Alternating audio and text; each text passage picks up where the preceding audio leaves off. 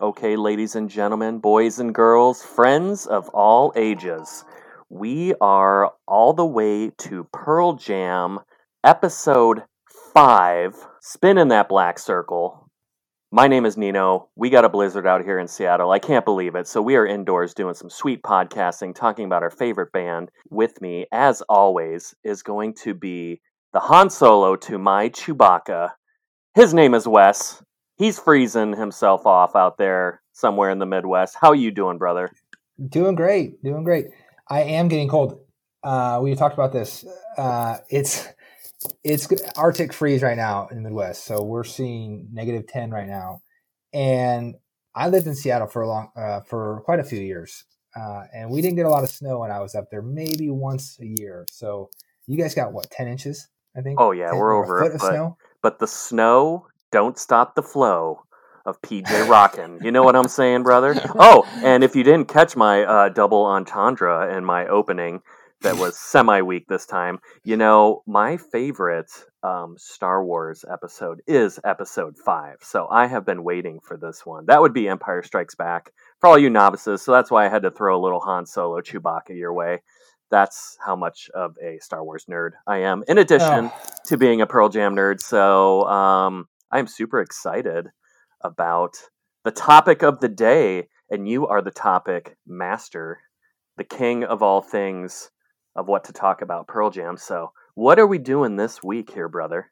So, it was dropped a few days ago um, about the the two home shows on the second home show uh, in Seattle.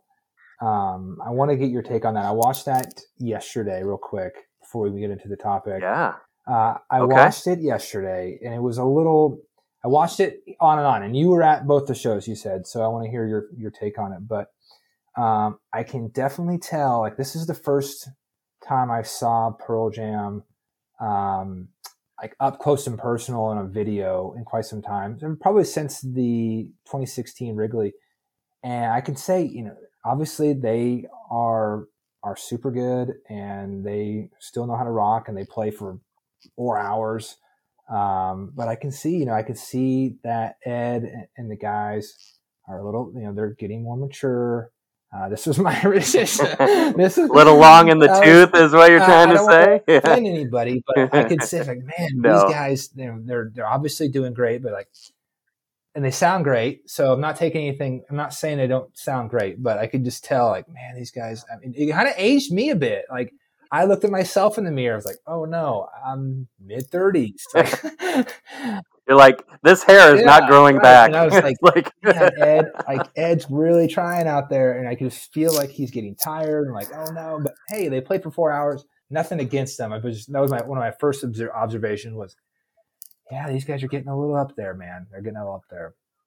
You know, it is difficult to see your your idols, your bands, your actors, your family, your friends, whatever, you know, uh, we can't escape uh, growing age, right? Moving on in years. And it's funny you brought that up because, again, we have this idea of what Pearl Jam That's it. sounds like in our head from studio tracks, right? And so a lot of times, if you've never seen them live, it's it's so hard for me to watch these on video because one it doesn't do it justice of actually being there right and then when you're there and the crowd and everything's going on and you got fans swirling around you you know it will easily mask if people aren't maybe hitting the notes sure. on their yeah. instruments or the notes vocally or whatever so i did notice there were a couple times you know, where Ed is singing and he's trying to push like when he's doing Oceans, you know, in the very first song and you know, he's not hitting those high notes anymore. But you know what? I think it is more than fair. It's not that we fair. even need to forgive him for for that, but he musically can twist the songs and make it be awesome and still get the crowd rocking. But you can see it, dude, because it's like the crowd isn't 20 four years old either. Right. Right. So you know when they're tearing into yeah. like Brain of J or when they're tearing into Do the Evolution or whatever, the crowd's jumping. But when I was there, you know, in the stands, people aren't really like jumping in their seats. You know what I'm saying? That type of crowd is not. Yeah, they're not bouncing honestly, anymore. right, and, and, the the last concert I saw, saw, we spoke about it a few episodes ago, where it was at Wrigley, and I this is probably my own brain, but I was probably rocking the hardest in my section, and I almost felt a little embarrassed. I was like, "Like, come on, people! yeah, come on, guys! What are we doing? This is 1993." Um, but my the, the the track that, that or the song that that, um, that I picked up on where it was Jeremy, and I've I think I've seen Jeremy once live, and because there's so much aggression in Jeremy, especially when he's like, ah, yeah, yeah, yeah, and he tried, he did that, and I could just tell he was like, I don't even want to sing this song. Like, I don't even know. Maybe I'm sure there's a handful. Maybe there's half of the songs that Ed doesn't want to sing anymore, or just like worn out, or I want that. That one was the one that checked in my head. I was like, I don't know. Maybe he doesn't. Uh, I doubt he has the same level of aggression when he sings Jeremy today than he did early in the '90s. But that was one that I was like, man, it feels like maybe he's like, I don't really want to do this one. Uh, you know, I'm going to do it anyway a, because it's an iconic song. Well, that's interesting point because I mean he's the dude that's pretty much making the set list anyway, right? Every right. show he'll make the set list. He'll get input from his bandmates as far as what they want to play, what they're feeling, what they're thinking, and so I don't know if he if it's not so much that he doesn't want to do it or sing it or he's tired of it I know that what I've seen a lot of frontmen have been doing over the years, and we're getting way away from our topic, which is totally fine because people at home, this is how we do. We are free flowing with this. There's gonna be times where you're at a live show and you can't quite vocally deliver. And you know what? If you're established and you've been doing it for 20 years, and you've rocked people's asses off for that long, in my opinion, you don't have to prove anything anymore, right? If you want to take a sentence off and let the crowd take over. Absolutely. And so I think what Ed's very savvy with is what yeah. he is maybe at the moment can or cannot do. Because, dude, let's face it, dude's drinking wine on stage all the time wine is not going to hydrate your throat anytime soon. You know what I'm saying? It's like the shit's going to dry you out, dude. You know, and um, and he's been partying for 30 years, right? And so he's good. He's good when he gets low, when his yeah, you know he's you got think... that baritone voice, and you know when I see James Hetfield and Maynard James Keenan they might sound pretty good in the studio track because they got to hit it like 24 times but live dude you know they're they're not hitting those notes anymore but i don't think they need to. Yeah do you think there's any arm wrestling in internally the, in the band to like okay so their last tour was canceled european and their north american tour due to covid but do you think there's anybody or any band member that is like i really want to go tour or i really don't everything I've heard is that Jeff prefers not these massive tours. He seems, you know, he's talked about just being kind of like not wanting to travel all over the place. And maybe it just kind of loses its novelty, you know, over time. Maybe er, you change and as you grow, which is kind of like what's seeming like the way we're talking about in this podcast as things evolve, right? We should call this one "Do the Evolution," dude, because we're we're talking right. about people and how they how they mature and where they take their artistry. It gets I think they're getting better. We're never going to get 10 all the way through again. We're never going to get verses all the way through again, right? And well, this is where I had a hard time yesterday because when I heard when I watched that, I was just like you said earlier. It was like we all have this manifestation that we put in our brain of what these what these are. We've we've idolized these these albums. We've idolized the band and how they look and how they sound. And if if God forbid they don't sound like that, then all of a sudden then I have and it's this I'm just being vulnerable with you now. This internal like look at myself, like man, yeah. you still look good though, like, man. You still look good. So like, they're getting old. They're I getting know. old. I'm getting old. Like what's happening here? It is like, that kind of took me back a bit, man. But yeah, I, until you like you said, until you see something that's complete, like wow, this changed my yeah. I didn't change my perception of Pearl Jam. Didn't none of that it was just it more is, like it okay, is shocking life, because life you know when I'm watching it because I've I personally have watched a lot of YouTube videos. I've watched a lot of concerts. I've watched a lot of Pearl Jam concerts, especially over the past ten years. Like anytime there's something new, I'll either have it on while I'm cleaning or doing stuff around the house or whatever.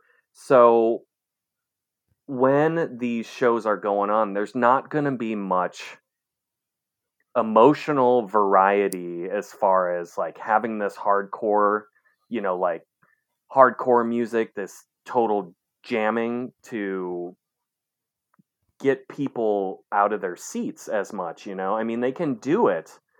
And I, I bet if they chose like their top like seven, eight songs in a row of just like killer shredding riff songs, they would raise the roof off of any venue that they're in. But when I'm seeing yeah. Mm-hmm. Ed do more stuff that he's doing now, and he's always been great acoustically. And I know one time we definitely want to talk about um, Into the Wild and his solo stuff, right? I think now mm-hmm. more of the emotion that mm-hmm. he is getting out of his songs and out of the people are with the songs that are definitely slower and deeper. And I was, you know, I was thinking about this yesterday. It's so weird you brought it up. I'm like, what kind of music are we going to get in the next two years out of all of these bands that have been not touring, right? You figure people are writing. Yeah, good point. You figure people are writing. You, you figure you would writing. hope that they're like, I'm sure people are bored as shit. They got their guitar. They're writing songs. a lot of stuff. I mean, there's a lot of content out there to work yeah. with. And PJ and the boys are writing I don't know how many killer songs are just going to be totally shredding and annihilating the drums and the bass and the guitar and like super fast songs.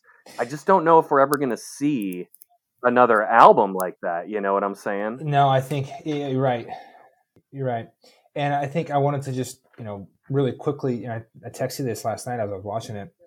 Um, the highlight of that show was for me, and I love when they do this and but it's a slow it's a slower song. It's what they did daughter, and typically when they do daughter live, they usually blend in I'm okay or it's okay, which I love. It's okay, love it's okay. This time they did daughter WMA, which I love WMA, and then it's okay. So that was my highlight, but it caters everything you just said, which maybe even in my life, I'm like my the some of the favorite parts of, of Pearl Jam shows for me is the first three songs mm. and the last three Interesting. songs. Interesting. Interesting. Because it's usually it's well, a the, the first three songs are this huge buildup. You've been waiting all months for this. You've right, you right. traveled or you, you got a you know your friends. You're talking. You're ready. You're getting this anticipation. Then it's like okay. Then they walk out and they'll say you know everything kind of sets itself. And then the first three songs are usually the slow ones, like you had said whether it's release or I think they played Oceans and then Nothing Man. Yeah. Which is such, you know, which you wouldn't think would be a big crowd riser, but it is. Sure. Uh, but then, yeah, so those are like, that's the best, some of the best parts of, of the Pearl Jam shows. And then, of course, the, the finale when they're, you know, kind of, you know, losing their mind. But yeah, middle range where they throw in, um, even though I love Brain of J, I, I saw that one. It wasn't all that. I was like, oh, okay. Uh, there's a few tracks that's like, man, I think uh, I'm okay with some. And some of the covers that they've been doing. Again, I'm not. I didn't write the set list. We have probably an episode talking about set list, but over in their uh, later years, they've been doing a whole lot more uh, covers. And I don't know if they did at the Wrigley show, which I think a lot of people were like, well, "What are they doing here?" Yeah, are you but, okay uh, with that? Do I'm okay. Like, of course, I. I do you I like? Because like there are people that don't, dude. There are people who are like, and any show they go to, like I came to hear music from this band. I don't want to hear these my favorite bands doing other people's songs because if I want to listen to other people's songs, I'll go to that show or I'll listen Okay. to that CD, right? So, there are people out there like that, and that's that's that's cool too. You know? the the covers. I, I could probably pass on most of the covers, um, with exceptions. There's exceptions to that. So I do like "Rockin' in the Free World" when they play that one. Oh hell yeah! I do like um, like Sonic Reducer is a cool one when they play, um, or um, Baba O'Riley's great. So those are like those are the older ones, but like the newer ones, I think he's doing some Tom Petty and and they did a David Bowie cover at the Wrigley show. I was like, all right, I'm okay with this. But Oh Wes, come on, bro, come on, bro. you know what? And here's the thing: it's like I think we're all so hard up to to get back to normal life and and see anything that you know. If Pearl Jam was like, I'm doing a show in four days, and they weren't doing anything but covers, I'm still there. Of Oh, yeah, course, I think yeah, you know. I would. I'm I'm Yeah. still doing that, even though you know you might be pursing your lips the whole time, like, God damn it, dude, when am I gonna get my? I'm not okay. I'm not poo-pooing on it. I'm just saying, if I had my druthers, I would probably have less. Even though they only play like three or four covers, so it's not a. They don't. It's not half the set list. But, right, right. But You one know- of the other highlights, and it, oh, go ahead. Sorry. No, no, please keep going, keep going. The other one of the other highlights is they've been, you know, at any Pearl Jam show, and this kind of leads into our topic today, is a lot of people go there because we know the set list is going to be different, right? We know the set list is going to be some B side tracks, man, and some Right. of the B side tracks are some of my favorite ones. Um, they played Footsteps, which I absolutely love. Um, they played that at the sh- at the Seattle show. Um, Yeah, and um, they usually play State of Love and Trust. So there's a lot of great songs that they play live that you can only really most uh, some novice Pearl Jam fans wouldn't even know of. So I guess my question, and and I was thinking about this, is that is there a song or songs that is, as you would say, a B side, right? Not on a typical studio album or a rare cut or whatever, that maybe you've heard over the years or you hear at a show that you would think was on a studio album or is not a B-side. I mean, is there something a song that's so good that you're like, this isn't a B-side because I hear them play it at shows all the time, or no, it's got to be on a studio track. Yeah. Do you ever like There's hear a song like that? yes 'cause I'll I give get you, that. I'll give All the all the time. time. yeah I'll tell you right now it's it's Yellow Ledbetter of course. Um, Okay. Shockingly, never met a never was released on ten. State of Love and Trust again. State of Love and Trust is probably one of my top five Pearl Jam sh- uh, songs. And that- we're we're saying this is after uh, this is original release, so this wouldn't be like the Redux. Um, um, Alone and Hold On for sure are um, some of these other two um, item or in in Breath that we shocked why these wouldn't be on a. How could these not get on a a studio album? Maybe that's how awesome they are, dude. It's Yeah, like it- you can make a whole sweet studio album off of B-sides and they can make a bajillion dollars. Like, You could. So they're and bands would bands would would say how would, would love to have State of Love and Trust, and that would be their best song they've ever made. But Right. it, it never even hit a studio album. It's, it's crazy. So that that is one for me because when I've heard that, so I I love anything grunge time at the heyday. So one Yeah, of it singles, is man. and singles. Exactly, dude. We're totally on the same page. So um love that album, love the movie. Um and so stuff that I would hear in there whether it's Alice in Chains or whatever, you know, I'm like God, this is like the perfect song to for this scene in the movie. And I'm like, oh, it must be on one of their albums, but it's not. Yeah. You know, one yeah, Yellow Ledbetter is one. However, that's another song that I remember when I first heard that, my buddy Ryan back in the day, he's like, You like Pearl Jam, right? I'm like, Yeah, duh. And he's like, Okay, well I have this song and I've never heard it before, and he's playing me Yellow Ledbetter and I'm just like, what is this song? I'm like, the guitar is so great. I don't great. understand one word Any word Ed- he's saying. Ed Yeah. is saying. However, we listened to it like eight times in a row, and this this this bro of mine, he's he's not a huge PJ fan, but this song kind of spoke to him, and so I just remember the first time I heard that, I was like, "This is really cool," but it's it would be nothing you'd ever really kind of hear on a uh, on the radio. You know what I'm No. saying? No, and I was not. like, so that that was one, but um, I think one that really stood out to me that I always have heard, and I'm like, oh no, it's totally on a studio album. Is uh, "Hard to Imagine."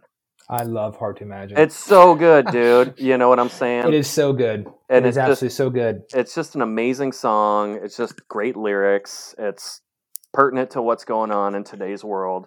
But that I'm just like, this is a B side, really? There's no way this could be a B side because it's like it kicks ass. You know what I'm Yeah. saying? Right. So Pearl Jam, of course, released their their B side tracks, you know, Lost Dogs, Yes. and and I remember I was probably a junior in high school, and then this came out, and I was like, "What is this? Right? This is just some. These are throwaways." yeah. And then and then you you hear footsteps or hard to imagine, and it's like, wow. And you think like the same thoughts, like, how could this not have made an album? Could have, could have been anything, but hard to imagine's on there. Footsteps is on there. Wash, uh, but then you have some kind of cool, some really kind of funky ones too. You have some um, don't give me uh, don't give me no lip, uh, or you have let me sleep, which I love. Let me sleep. It's kind of Yeah. a fun one. Uh, and uh, Dirty Frank, I like Dirty Frank. And then a funny one, the Sweet Lou. Have you heard? Have you listened to Sweet Lou a lot? You know, I I listen to Sweet Lou. Um, I like Dirty Frank better, but hit me with your your Sweet Lou quip. Well, just that I, you know, I, I had heard that song, um, and then I was like, well, "Who was singing this?" And uh, Yeah. I, I kind of dismissed it first. I was like, "This is not Ed," because even on other songs, um, you know, Stone gets the mic a few times. He got on No Code, I think Mankind. Um, but Sweet Lou, I didn't even realize Jeff was singing that. Right. And then I secondly didn't realize until I listened, actually listened to the lyrics. And he's talking about how much he hates Kareem Abdul-Jabbar. Like this is pretty cool. yeah, right. He must have he must have been a fan of a different basketball team where Kareem would just like crush him like his, right. his, his team all the time because it's like yeah, if you're not a Lakers fan or a Bucks fan from back in the day, Kareem was just a nightmare to deal with. So yeah, So you get on on on Lost Dogs specifically, you get like you said, you get some songs that are always going to be played on a show, whether it's State of Love and Trust or Yellow Ledbetter, um, and then you get songs that are rarely put in there, but I think are fan favorites like Dead Man, um, Fatal. I like Fatal, so it's a kind of a nice little. And then of course they re redid Brother, which I think is even better than the original, just this, just the instrumental, right, but yeah, there's so many tracks on there and they like you said they could have released both of those uh, in two different kind of genres it, it makes you wonder what else has been stuffed in the closet uh, oh for sure, for sure. You know, um, you brought up some cool tracks, so uh, I'm gonna go back to Dirty Frank for a minute, right? okay So the the the studio version on Lost Dogs, it, it's good. But hearing that song live, especially if you can catch it over the past um, 10, 15 years, it's a total jam band song, right? Just sure. like down out, yeah, you know that whole thing. So uh-huh. when they busted that out at one of these gorge shows, the at the gorge and George out here, in uh, central washington just an amazing venue you know they did it towards the end and and ed's funny he's like you know we've had a lot of great songs but we've This we've is- done a lot of that's right fucking like some terrible songs and we're gonna play one for you right now that's and he right busts yeah. into Dirty Frank. Man, the crowd out of that whole show was just gigging the most on that. And I'm like, you know, maybe PJ doesn't need to just totally shred it, but if they get something that's catchy that people can, that you know, if people are like, name me a band that people can like dance to, Pearl Jam is not a dance band for me. I don't really dance around. You know what I'm saying? Yeah, when I'm, I'm like, I'm not, I'm not dancing. I don't know what I'm doing. I'm moving. It's mostly air guitar. I'm moving, me. but I'm not like I'm not, I'm not, I'm not dancing, right? And so, so that one when they do that, that one is just super fun live. They hardly ever do it. Um, okay. So do you think for you then, kind of pulling this, uh, going full circle on this, do you go into a Pearl Jam show looking to seek out and hopefully they play a, a B side track that you haven't heard? I used to, for sure. I mean, I was definitely I was in a I had a, a zone I was in at a, a point point in time where I was like, I want to try and catch every PJ song, you know, like the Song Hunters, dude, right? Mm-hmm. You know, you can go on to different websites, you can plug in the concerts you've been to. It'll tell you how many times you've heard um, how many terms times you've heard corduroy versus how many times you've heard down or whatever. You right. know what I'm saying? Right. And it'll tell you and it'll check off all the different songs. So there was a time I was just like, oh God, how many? Again, I'm not independently wealthy, so it's not like I could follow these guys on tour just to hear two B sides. But when they would play stuff that I'd never heard live before, I was just like, yes, this is so awesome. We're getting a shiny nugget, right? That's it. That's it. Yeah. You know, they played you. They played you at the Wrigley show, which I thought was great. Yes. Um, I think they even played Undone. Um, I think I've heard that live, but you're right. That these are some of the highlights. Um, because you, you you've done your whole life or your whole kind of adult life listening to the studio albums, and then it's kind of like this new fresh fresh ice cream that you've never had. It's like, oh yes, this is great. so you brought up too. Um, let's see. Uh, you said "Don't Give Me No Lip." So yeah, I do really like that song. Now, when I first heard that song, I was like, "Oh, this kind of sounds like maybe they're doing a cover in and of itself, right? Where it's not a B side, and they're covering like another band, like someone else did that because it sounds kind of 50s, 60s, kind of rockish. Yes. You know what I'm yes. saying? Um, like, get me out of control. yes, like that exactly. Uh-huh. And um, uh, you know that Gremmie out of control. That's a very you know like surfer song, like a very, Dick, very like a Dick song. Dale kind yep. of nod to that kind of feel. So for me, and I don't know if you've ever had this as well, instead of thinking about, hey, you know, what song do you hear all the time that you would think is on a studio album, but it's really on a B side?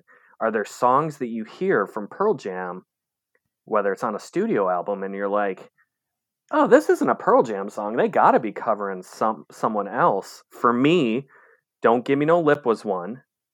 Johnny Guitar is another one. Yeah. When I first okay. heard Johnny Guitar, okay. I was like, oh, this isn't a Pearl Jam song. This is weird. They're throwing a cover and a studio album because it sounds like it doesn't sound like it, well, it's them doing it, but it doesn't sound like something they would do. And the lyrics sound not dated, but you know, topics and things like that that bands would do in like the 80s or whatever like aerosmith okay. would do the song or whatever. that's, that's a really interesting yeah you're right it you does know? it seems out of place it seems way out of place. it seems out of place right but it's still badass. Yeah, and so uh, leaving here is another one that's like that. So all three of those have kind of this feel of like yeah this is good but man uh, you know i think they're they're paying homage to some band on purpose that i've never heard of before and they're picking something out of their catalog that sounds amazing and they're putting so their own spin on it. Does that make I sense? Think, yeah, so I think I can answer a few some of these. So like um the Gremmie out of control, I don't I really don't know. You're right on that one. Uh leaving here, like I think some of these tracks, even one of them that I was going to bring up, which is I, I guess I wouldn't call it a B side, but it's just it's a song they they created that never reached a uh, a studio album, Man of the Hour, like was made for um, Big Fish, or right. State of Love and Trust was made for singles, and Leaving Here, I think, was made for a movie. So, oh. um, so those like Man of the Hour, I would I would had on my list of I love this song, but don't know if I'd call it a B side because it was kind of made for this movie. Same thing with Into the Wild. But I think Leaving Here to answer, try to answer your question, I think was built for a uh, a movie. Oh, okay. Well, then that's probably why, right? Yeah. You know. Yeah. Um, but De- Dead Man at, has that Man look, of the Hour vibe too. You know what I'm saying? Yeah, that's right. Yeah. If you look, if you look at, if you look at some of these songs that were not released on Ten, whether it's Breath or State Love and Trust or Yellow Ledbetter, you know, Hold On, like these are huge monumental songs and could have been, you know, it could have been Billboard songs. Do you ever think maybe like when they're uh, when they're engineering the, the album of Ten they're like okay we have too much good content here let's stash these things away right for a rainy day when maybe there's some writer's block and say okay let's put in this right yeah, yeah. there had to have been that conversation because they had to have looked at each other and said wow we got a pretty good album here and then when versus it's like we got more content like then all of a sudden now you get songs like state of love and trust that just no, they just play live. Okay. And right. then they go on greatest hits, but it's such a weird premise. Like, like I think writing music is probably one of the hardest things ever. For sure. And then not only like music, but lyrics to it. And to think you have all these things basically sitting in this treasure chest, it's, it just reaffirms how, how creative and how amazing these guys are to, again, like have five or six of those songs that any band would just pay millions of dollars for. Give me that. Exactly.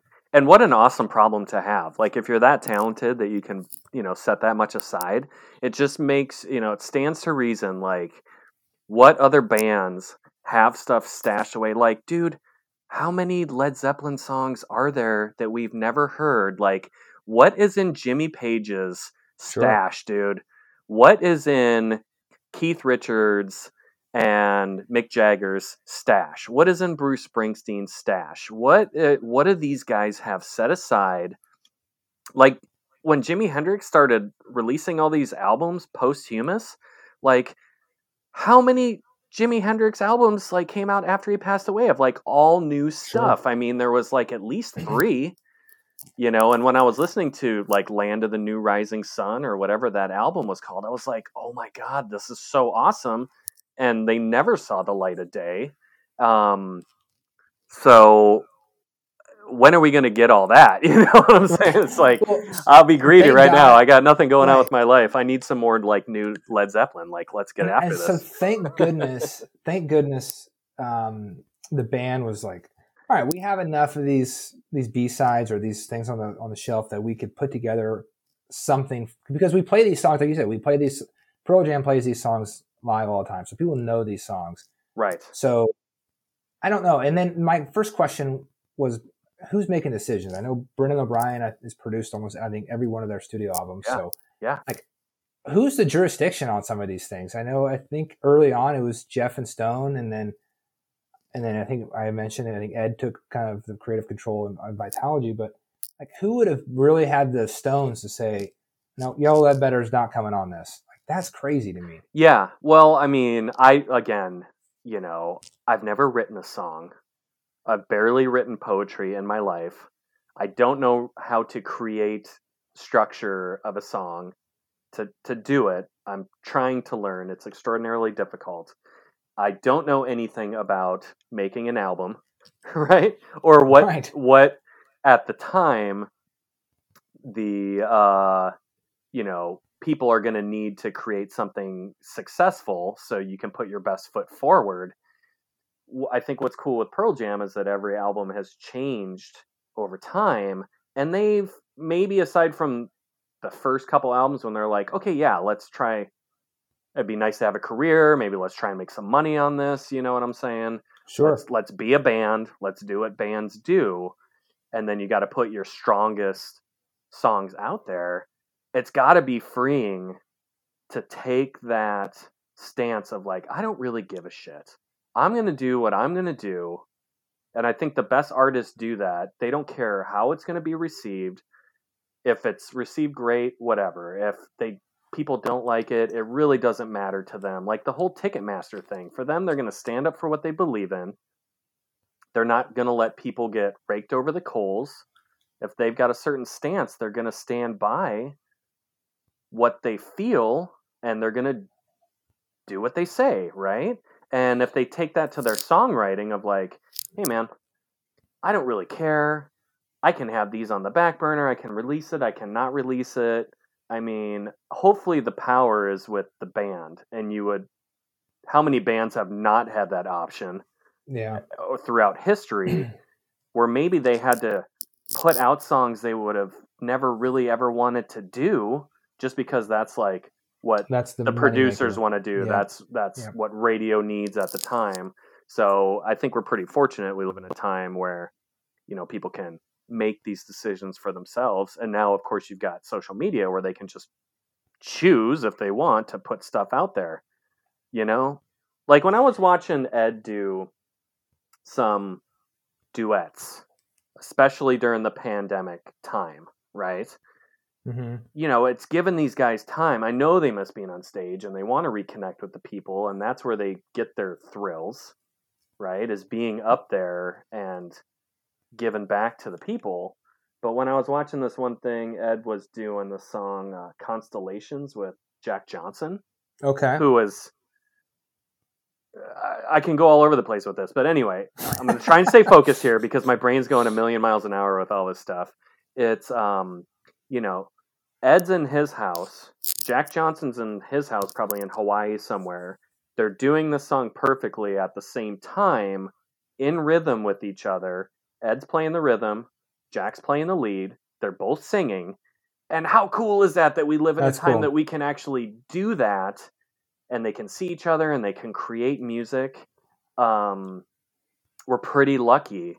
And if we can just get more of that selfishly. I would love to see something new every week. I know these people have lives and families, but you know, as a fan, you know, we are living in this you know, well, almost this like society of like, how much more can I get? I just need more. Yeah. I think right. I think at least uh, uh, I'm assuming for most of them, if not all of them, but primarily you know Ed and I know Mike is like Mike does some Twitter stuff where he like he was calling it like bathroom sessions. That was fun. This. Yeah, I know, uh, right? or he would just just play random just licks, and I was like, oh, this is cool.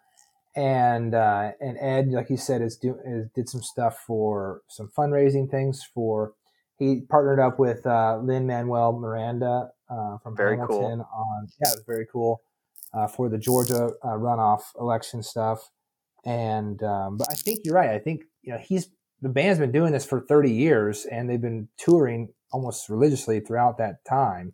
Right. They're probably itching just as bad as we are to, to, to, to, to be creative and to feel that energy again. I, I mean, I, this goes back to the first episode. Like, I thought they were probably on the back end of their their touring life um, back in 2005, and this is now 2021, and right. probably I know they got Europe, I think, back on uh, on the in the queue for for this summer. Yeah, um, but the... I mean, I don't say again. I, I, don't think they're done, but um, it's just great because they obviously love playing and they love being creative. And like you said, I own I can only imagine like that Ed's writing some stuff right now. Oh yeah, that oh, yeah, baby. Gonna be great, or maybe it's not. I don't know. I was a little bit of a critical uh, with with Gigaton as it first came out, but the more I listen to it, the more I'm kind of softening up to it. But, um, but that's totally your style, dude. You're like, I don't know about this. It is. We had, but... I had, I think you and I had some some angry texts back and forth when that first release. Because, like, you touched on it, like Dance of Clairvoyants, like that is like completely unique. You're like, what anything. in the put this thing what back on the shelf. Hell? Right? I know you were like, I don't like this at all, and yeah. I was just like, well, it definitely has like, like I remember the first night plugging that thing. You know, I was on at like midnight right away whenever it was released, just waiting for it. And I turn and I'm listening to it. I'm like, what the hell is going on in the world right now? These guys have lost their minds, right? But yep. I kept playing it and I kept playing it and I'm like, and I started kind of gigging to it, you know, and you know now everyone's like, yeah, it has that Talking Heads vibe, which I I totally got that right away. I'm like, why does he sound like David Byrne? You know, and and which is weird, but it's so cool to to be able to love a band that their inspirations, yeah, their inspirations are so varied, right? Yeah, super varied, and um, and I think that the more, you know, you used to get worried back in the day if like, you know, someone from your band is playing with another band or doing something with someone else, and that must mean that they're not happy with their band, right? Because mm-hmm. I'm just like, you know, I am a big Soundgarden fan. So when I heard that Matt Cameron was like gonna start playing for Pearl Jam, I'm like, fuck, Soundgarden is over, dude. Like, come on. They're like 30. Come on. Why is this over? Why what is going on? You know? And then you saw Chris move on to do stuff in Audioslave, which I That's totally right. love. And I'm just like, I okay. probably like Audioslave more than Soundgarden, to be honest. You know what? We God damn it, dude. Okay we need to talk about some stuff after this. And uh, but um, yeah, when they started pulling like Talking Heads kind of vibe, and then when I saw like Ed doing stuff with like Cat Stevens and all these different people from like all over the place, I'm just like, man, how cool is it to have your guy, your leader of your band, be able to do so many different things so well? I mean, we're pretty fucking lucky, dude, that like Ed Ved's our guy, and he's in our band. our band, like we're in the band. You know what I'm saying? Like we like we really have any part him. of this, right? We got it. We like to think we do. And um, I just think of how much respect, you know, Ed has now with these people that he's looked up to. It's got to be surreal, dude. How you can be like a huge fan of the Who, and then you're lucky enough one night to be on stage with them. Then you develop a relationship with these guys, and then you know, Ed can now probably, if he wanted to throw a benefit show, he could sure. call up Bono and fucking Chris Martin and anybody, and they'd be there in a heartbeat to to like do like the show of all shows. I mean, that just kind of shows me like how humble he is and how cool he is. He's not trying to be this mega rock star. He's just he's himself. People like his the way he is you know, he's a good dude. He treats people right, and he gives a shit. You know, so dude, we are all over the place on this podcast. Yeah. What so, is going closing, on? Help me, close, help me get back. closing thoughts. Closing thoughts. Um, I have to say, I am definitely one of those people that enjoy and and really um, hope to, to catch one of these these these kind of random B side tracks at shows. So yes. Uh, so just to confirm that, so yeah, if I were to find a, way to, to see Dead Man or Drifting, again, I saw Let Me Sleep in Seattle. You were at that show with me. I thought it was really awesome. Yes. Um, maybe even like a real slow down, even slower, slower down uh, footsteps. Maybe just Ed. Uh, that would be pretty pretty gnarly too. But so you we I wanted to go to this foot now. There's a whole debate. You got footsteps. Okay. And then you got seasons, right? Which is Chris Cornell singing his solo with the same guitar riff. Okay. Are you aware of on this? Temple, on Temple of the Dog. I don't even know. Honestly, Seasons is not on Temple of the Dog. Um, it's just his own solo Okay. Deal. Interesting. Right? Okay, so I so, know that Stone wrote those that riff. Right. And originally had it for Temple of the Dog. And yeah. it's I can't I can't remember the um the song it is. Um but then that was one of them and hopefully we catch this we catch this topic on another podcast but that was one of the songs that the the the music the instrumental was kicked down to Ed when he was basically auditioning to dub over his lyrics. Right. Um, but yeah, this is an iconic song for sure. So, because for me, dude, I do love Footsteps, but I think I, I like I like Seasons more, and it's the same guitar. It's the same. It's the same setup. It's the same arrangement, and that's pretty cool that you got people that are great friends and they'll be like, yeah, let's share the same music. You write your words over this. I'll write my words over this. It's just an interesting dynamic. Yeah, I don't cool. you don't really that. you don't really see that ever. I can't even really think of another another song it except when I'm starting to see like the Foo Fighters put they they do mashups. They do two songs. Now Chris Cornell does a lot of this as well. He he's pretty famous for taking um, the uh, song one from Metallica and the song one from U2 Hmm. and mashing them together.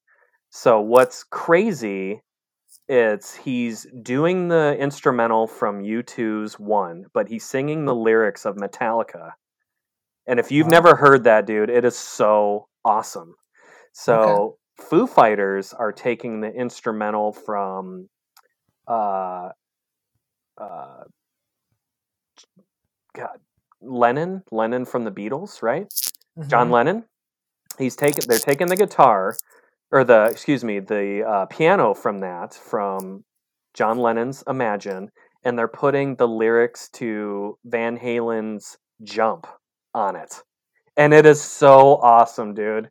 Okay. Like so these mashups, you know, I mean are are really pretty cool.